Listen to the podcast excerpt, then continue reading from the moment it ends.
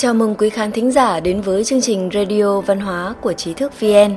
Hôm nay, mời quý vị lắng nghe bài viết Thiền đàm về võ thuật truyền thống và võ thuật hiện đại. Khi nhắc tới võ thuật hiện đại, một số võ sư thường tỏ ý lưu luyến võ thuật truyền thống. Vậy võ thuật hiện đại và võ thuật truyền thống có gì khác biệt? Võ thuật truyền thống là một di sản được kế thừa qua nhiều thế hệ, thường là truyền thừa hàng trăm năm. Sư phụ của môn đó dạy thế nào thì là như thế, hễ thay đổi thì không còn là bộ võ đó nữa. Võ truyền thống không đẹp mắt nhưng thực dụng lại có mang theo nhiều yếu tố nội hàm bao gồm cả nội công, nội khí và văn hóa. Ở khía cạnh văn hóa, rất nhiều môn võ thuật truyền thống là bắt nguồn từ Phật gia và đạo gia, có bao hàm cả yếu tố tu luyện, hàm dưỡng, tu đức. Người xưa cho rằng các ngành các nghề đều có chính tông, võ cũng là như vậy. Tự ý thay đổi loạn lung tung cả lên thì sẽ biến môn phái ấy chẳng còn ra thứ gì. Làm như vậy, người xưa cho rằng là có lỗi với sư phụ của mình, cũng là thiếu khuyết võ đức. Nói về võ hiện đại, một vị võ sư bàn rằng võ thuật hiện nay đa phần chỉ là một bộ võ cạnh tranh, họ tổng hợp những động tác lại rồi cải biến đi. Làm như vậy cho dễ chấm điểm, động tác cũng phải được tiêu chuẩn hóa. Đồng thời, họ thêm vào một vài động tác lộn nhào trên không, lật người, lộn người, xoay người 360 độ, 720 độ, thêm vào một vài trình độ thưởng thức, miễn sao trông đẹp mắt là được rồi. Họ cộng điểm cho những động tác khó, làm được những động tác có độ khó cao thì được điểm cao, không làm được thì không được điểm. Nhưng điều quan trọng nhất ở võ mà đôi khi võ hiện đại bỏ qua chính là võ đức. Chính là dạy con người ta hành thiện. Người luyện võ không được bắt nạt người khác, chỉ dùng để rèn luyện sức khỏe và phòng thân. Khi quốc gia bị xâm chiếm thì những người luyện võ có thể bước ra đầu quân để bảo vệ đất nước. Tại Việt Nam, những vị vua và võ tướng nhà Trần như vua Trần Thái Tông, Trần Nhân Tông, Thượng tướng Thái Sư Trần Quang Khải, Chiêu Văn Vương, Trần Nhật Duật đều là những cao thủ hàng đầu, võ đức kiêm toàn.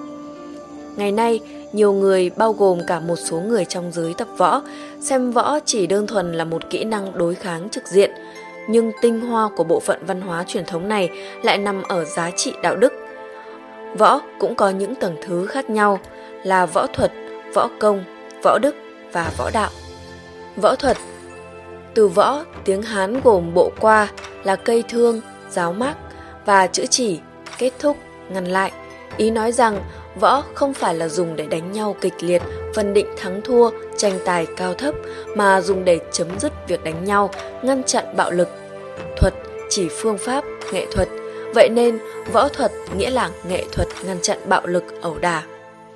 Võ công Võ công hay còn gọi là công phu là khái niệm cao hơn võ thuật, là khởi đầu của người luyện võ chân chính. Võ công là phương pháp rèn luyện chính thống căn bản nhất giúp người luyện võ có thể đạt đến trình độ thượng thừa sau này. Trong đó có thể gồm các bài võ bí truyền và phương pháp hô hấp nội ngoại công, đòi hỏi sự rèn luyện kiên nhẫn cao độ trong một thời gian lâu. Võ đức Cổ nhân nói, võ dĩ đức trương, đức dĩ vũ hiền, chính là nói rằng đức là cái gốc của võ, võ là cái lá của đức.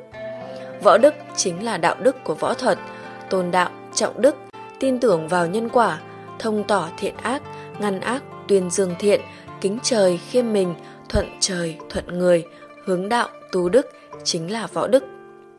Cái đức của võ còn thể hiện ở việc gặp thiện mà không ước hiếp, gặp ác mà không sợ. Thời cổ đại, hoàng đế lấy chính để ngăn chặn tà, Chu Vũ Vương lấy có đạo để phạt vô đạo đều là ở ý này.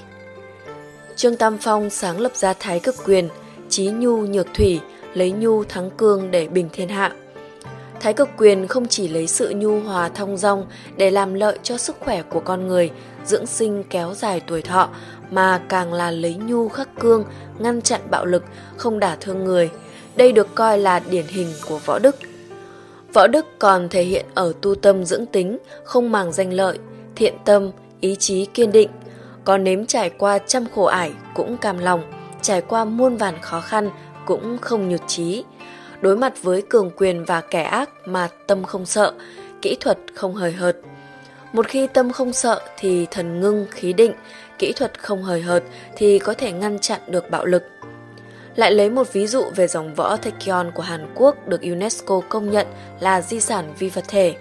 Người ta thấy Taekyon chịu ảnh hưởng sâu sắc về đạo đức bắt nguồn từ giáo lý nho giáo.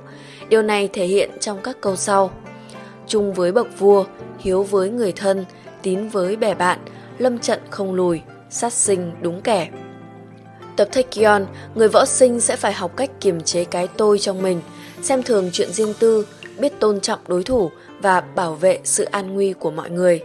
Người học môn võ này phải biết nghĩ cho đối phương, dẫu có thể chấn áp đối thủ trong tích tắc, nhưng một cao thủ thực thụ sẽ biết cách khiến đối phương rút lui mà không cần tấn công.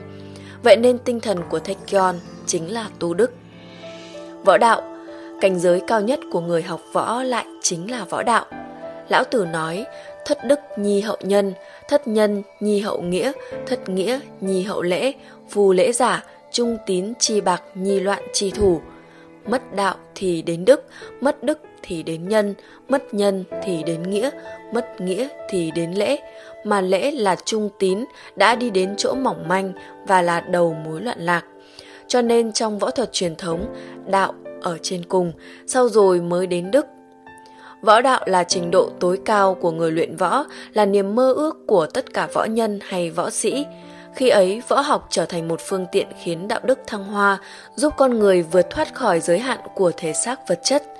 Tập võ cũng chính là hành đạo. Võ đạo chân chính không dùng để phân định hơn thua và tài năng cao thấp. Nếu như Thái Cực Quyền biểu hiện ra võ đức thì Trương Tam Phong là điển hình của vị chân nhân đạt tới võ đạo. Hạ An xin cảm ơn quý khán thính giả đã đồng hành cùng Trí thức VN. Mời quý vị bấm subscribe kênh và bấm chuông để nhận được video mới nhất của chúng tôi. Xin chào và hẹn gặp lại quý vị trong các chương trình tiếp theo.